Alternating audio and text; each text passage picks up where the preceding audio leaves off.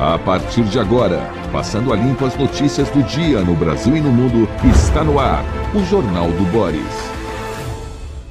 Bom dia, muito bom dia, está no ar o Jornal do Boris. O Jornal do Boris é um é, evento hoje, que é o aniversário de São Paulo, é um sobrevoo ah, pelas principais informações do dia a partir dos jornais de suas primeiras páginas.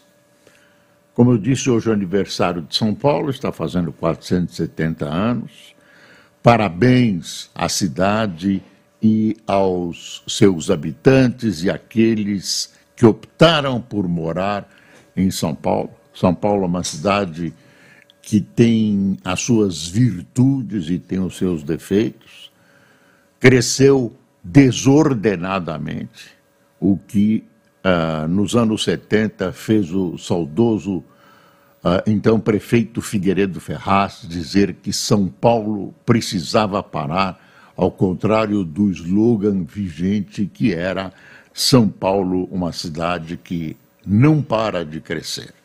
A, a, partir disso, se nós nos conscientizamos que a cidade teve um crescimento desordenado uh, e continua tendo, com problemas vários, que muitas vezes a torna um acampamento, né?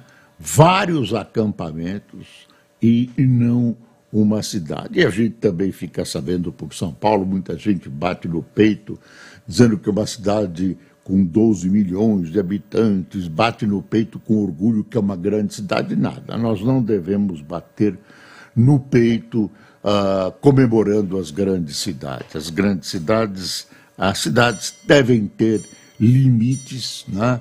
E devem poder, o que São Paulo não pode, apesar do seu gigantesco orçamento, cobrir todas as necessidades da cidade. Então, a cidade tem problemas urbanos gravíssimos, tem problemas sociais, tem uma enorme desigualdade social, tem problemas de segurança. Agora, tem um fato que eu me lembro uh, de alguém que há muito tempo disse o seguinte: uh, todo mundo critica São Paulo, todo mundo fala mal da cidade, Todo mundo quer vir para cá e ninguém quer ir embora. Não sei se continua vigorando essa frase, mas ela é muito interessante para definir esta urbe né, fundada pelos padres Anchieta e Nóbrega, cujo marco inicial está no pátio do colégio, no centro da cidade. Enfim, parabéns paulistanos, parabéns são Paulo. Ah, com todos os seus defeitos e com todas as suas virtudes. Ah, e vamos lá, tem uma notícia matinal: o delegado Ramagem, que é candidato a prefeito do Rio, ligado a Bolsonaro, está sofrendo uma ação policial neste momento. Ah, ah Fala-se muito dele Uh, os jornais hoje já tinham abordado a questão do uso não autorizado de escutas, quando, quando ele, quando, uh, pelo ramagem, se é que é exatamente isso, né? mas ele está sendo alvo de uh, uma medida judiciária. Tá? Olha aí, setor da BIM criado sob Bolsonaro usou software espião está na A6. É interessante a gente ver, porque estamos falando de polícia, polícia e segurança pública é algo que está na ordem do dia nestes momentos. O setor da BIM, criado sob Bolsonaro, usou software espião, diz documento. Segundo Alexandre Ramagem, ele, então diretor da agência de inteligência, o uso de, do First Mile era limitado. Documento imposto da Polícia Federal na Operação Última Milha indicam que documentos, né, servidores da ABIN, a Agência Brasileira de Inteligência, lotados no Centro de Inteligência Nacional, utilizaram software espião First Mile uh, no governo Bolsonaro. Pode utilizar desde que você tenha, uh, desde que você tenha autorização judicial. Muitas vezes isso não acontece. A gente tem visto até no cinema, na literatura, o que fazem. É muito difícil quem está num serviço de segurança, num serviço de bisbilhotagem, né, que você pode ouvir os teus inimigos, especialmente, né, inimigos políticos, você uh, se conter e não utilizar um aparelho desse sem autorização. Muitas vezes, claro, a, a, você precisa dar razões. Uh, diria, razões razoáveis para a justiça autorizar, e quando você quer simplesmente bisbilhotar a vida alheia, a vida íntima dos seus amigos, você usa esse aparelho, essa acusação que pesa sobre o Ramagem, que eu repito, é o pré-candidato, é o candidato de Bolsonaro à, à, à Prefeitura do Rio de Janeiro. E é uma área importante para Bolsonaro, porque ele fez a vida política dele inteira no Rio de Janeiro, embora ele seja uh, paulista de nascimento. Uh, uh, não sei se tem ligação, é evidente que os bolsonaristas dirão que essa operação de investigação do Ramagem foi, está sendo realizada para beneficiar o PT, enfim, aquelas, aquelas uh, questões sempre colocadas e que às vezes não deixam de ser verdadeiras. Tem uma manchete do Globo aqui, uh, a cara nova da riqueza brasileira. Elite do agro lidera a alta de renda dos mais ricos do país. Atividade rural puxa rendimentos no topo da pirâmide em até 131% e turbina o mercado de superluxo em estados de Mato Grosso, Mato Grosso do Sul e Goiás. O pessoal vai ficando rico, o pessoal vai trabalhando, vai ficando rico. Ah, eu não sei quanto isso, ah, muita gente imagina que serve para contrabalançar que é, essas diferenças socialmente alegadas, né? Alegadas não, constatadas, das diferenças entre ricos e pobres no Brasil, uh, eu, eu, tenho, eu tenho em conta, eu não conheço melhor a, a, esse documento em profundidade, a gente tem que analisar, é que uh, nós precisamos tomar cuidado quando você pega os ricos que produzem e que dão empregos e quer igualar a sua posição às camadas de nível econômico mais baixo da população brasileira. É, isso é uma coisa assim, uh, uh, uma ilusão né, que, que, que uh, usa argumentos muito sensíveis às populações menos preparadas sob o aspecto de instrução. bom, Montadora chinesa e americana vão a Lula de olho no mercado. Líderes da chinesa BID e da americana GM fizeram visitas separadas ao presidente em Brasília para prometer investimentos em, sua, em suas fábricas no país. E aí, um dos jornais indica que a GM decidiu investir em, poucos tempo, em pouco tempo 7 bilhões de dólares no Brasil. Se essa, se essa questão da riqueza uh, dos líderes do agro te assusta, veja essa manchete aqui embaixo uh, do, do, do Estadão. Judiciário no Brasil custa 1,6% do PIB, quatro vezes a média global, quatro vezes mais. Tesouro Nacional fez estudo comparativo dos gastos com tribunais de 50, 53 nações. Gasta mais que a gente, no, em termos de PIB, a Costa Rica. Uh, abaixo da Costa Rica, então, não tem. O Brasil gasta, tem uma tabela mostrando, olha aqui. Tribunais do Brasil têm custo acima da média global e consomem 1,6% do PIB. E aí quem consome mais é o Brasil. Ah, não, é o Brasil. Deixa eu ver. É, é o Brasil. Eu pensei que fosse a Costa Rica. A Costa Rica é a segunda, de 53. Deve ter país que consome mais, mas não está aqui. aí é, é assim o, o, o gráfico apresentado pelo governo.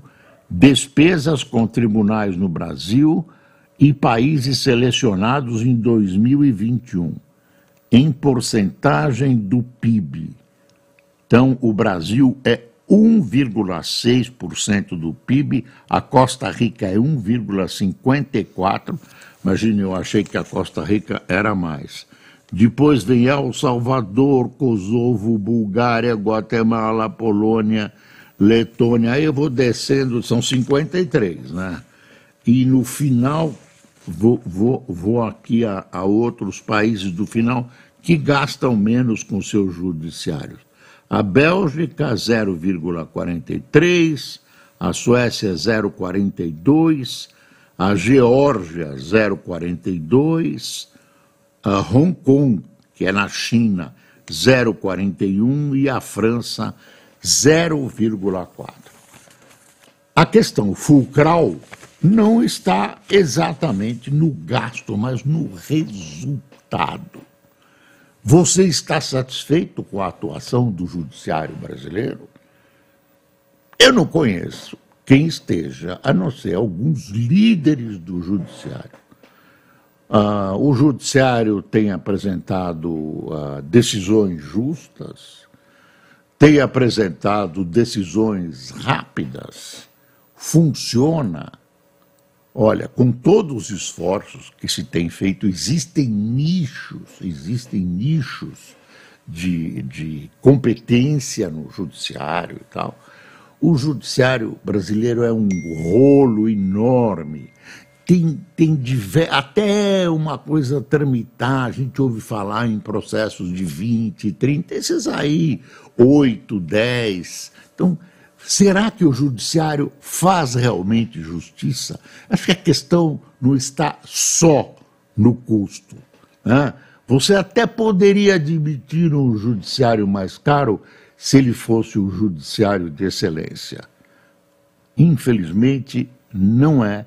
Temos um problema grave no Brasil, inclusive no trato no, no trato né, que o setor político, que a própria sociedade brasileira tem com o judiciário, que traz muitas vezes, está aí para quem quiser ver, uma enorme insegurança jurídica. Isso prejudica até investimentos no Brasil dos próprios brasileiros. Você não sabe o que vai mudar no dia seguinte, etc, etc. Ah, mas é um negócio que dá um livro, essa discussão, dá vários livros, dá uma biblioteca inteira. Tem uma notícia chata aqui no Valor: estrangeiros começam o ano com retirada de quase 5 bi da Bolsa, após a expressiva entrada de recursos da categoria em 2023, mudança de perspectiva em relação ao início da redução de juros dos Estados Unidos, tem afetado o fluxo. E olha, a GM anuncia investimentos, tinha dito agora há pouco, de 7, eu falei 7 bilhões de dólares, desculpe, é 7 bilhões de reais no Brasil. A General Motors, que também é dinheiro para burro, né? A General Motors anunciou investimento de 7 bilhões de reais para o período 2024-2028, não é tudo de uma vez. Os recursos serão para a renovação da linha de produtos e modernização das fábricas no Brasil. O plano demonstra a intenção de manter a atividade no país. Neste ano, acaba o programa que abrangeu o período de 2019 a 2024, que envolveu 10 bilhões. A empresa não anunciou, no entanto, plano sobre eletrificação, que definiria eventual produção de modelos híbridos ou elétricos. A montadora tem investido pesado na eletrificação nos Estados Unidos. Tem uma manchete aqui da Folha que é um outro assunto que está em voga, vai assumir um novo ministro da Justiça, o ministro Lewandowski, uh, que acaba de sair do, do Supremo. Olha essa manchete aqui. Defesa costura retorno militar para operações de segurança.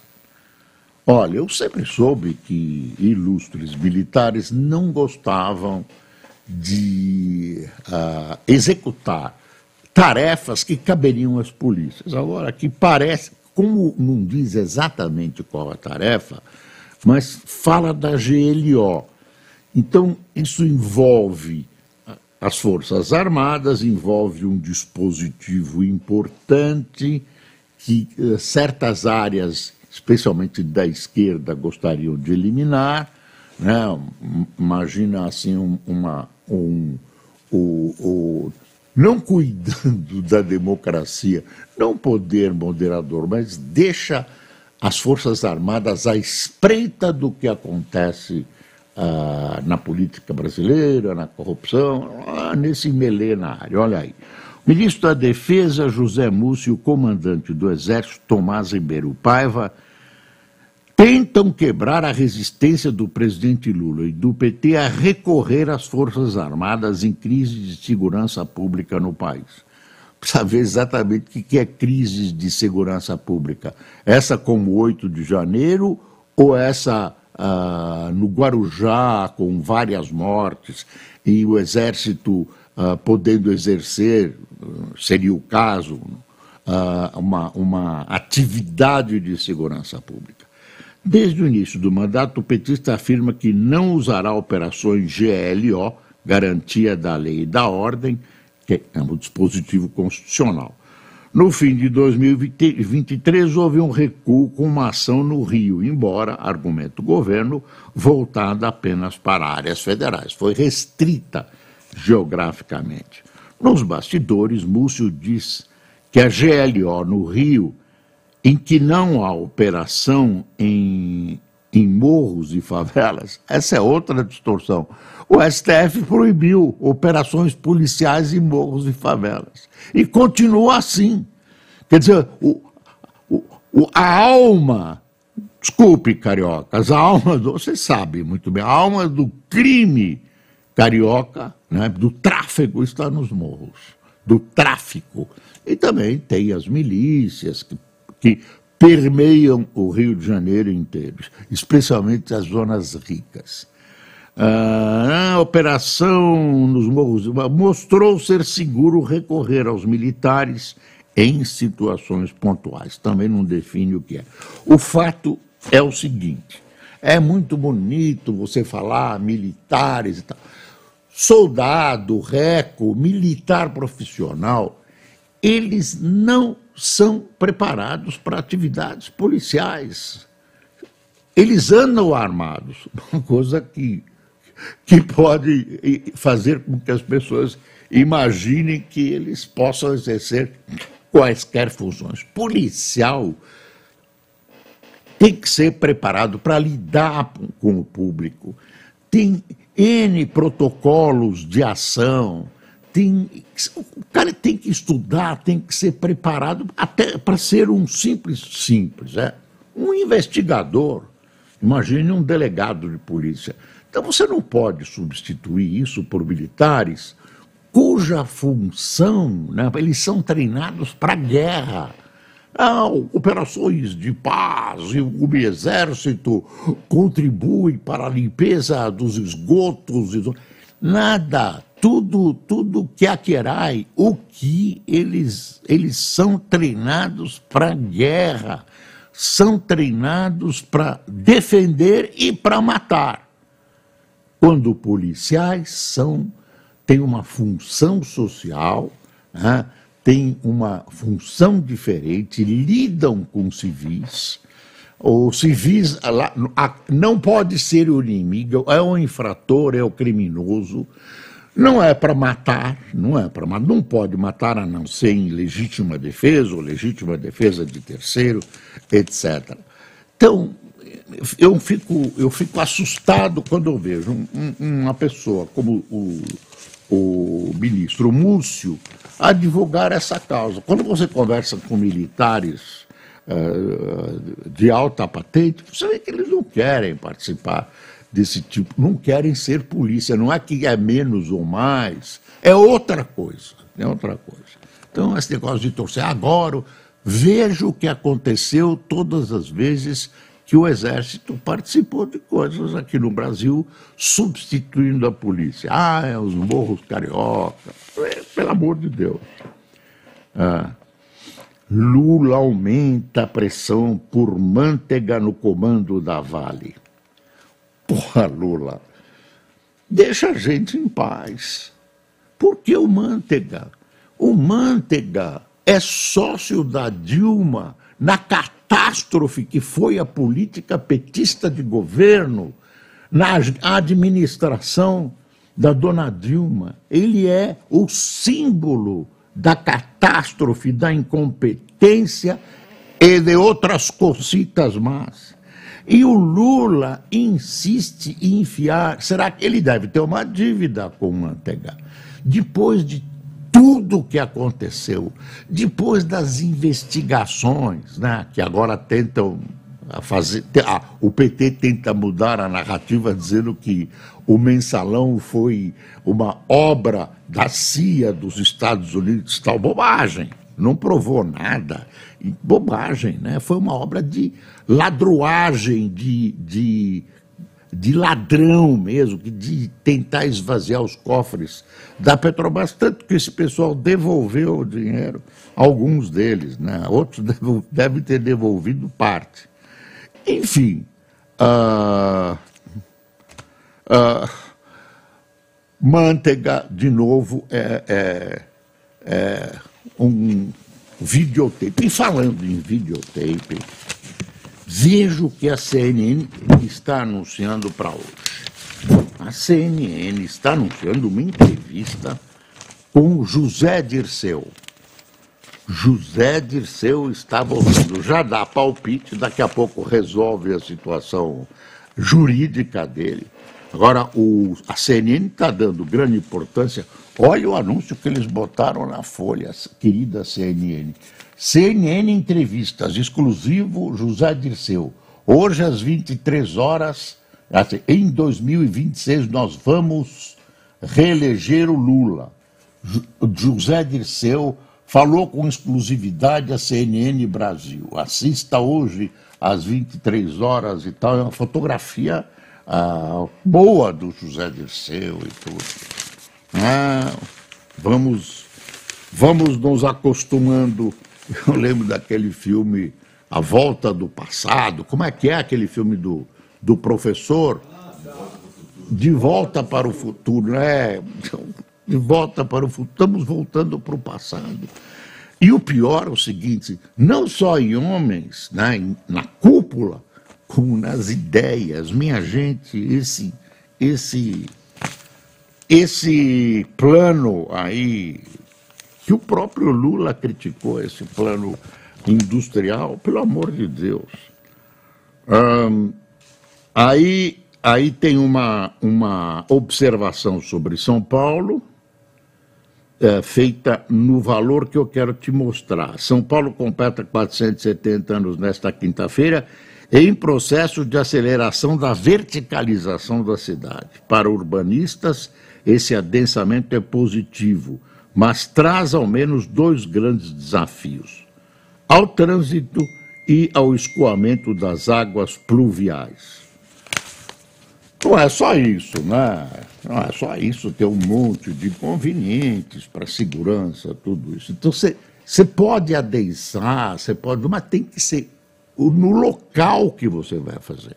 O prefeito acaba de dar uma gongada nesse, nessa, enfim, nessa dormida, se é que é dormida, ó, da Câmara Municipal, permitindo a maior verticalização em determinadas áreas da cidade.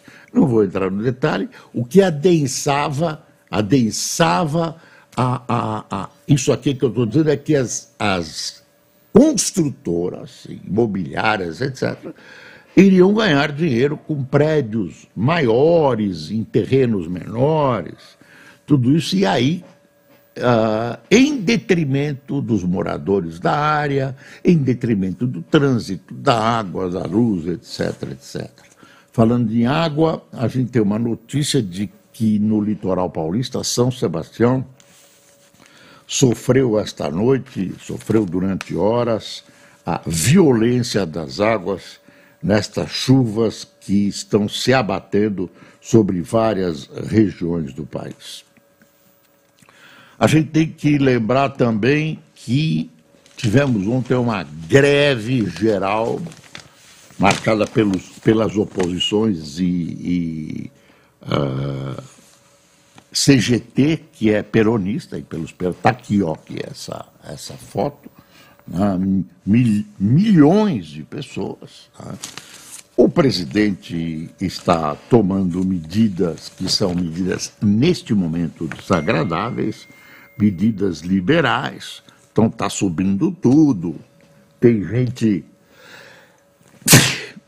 acho, que eu, acho que é o Milley que me dá essa, essa, esse problema que eu tenho. Já me mandaram tanto remédio, tanta coisa, mas ah, de repente aparece.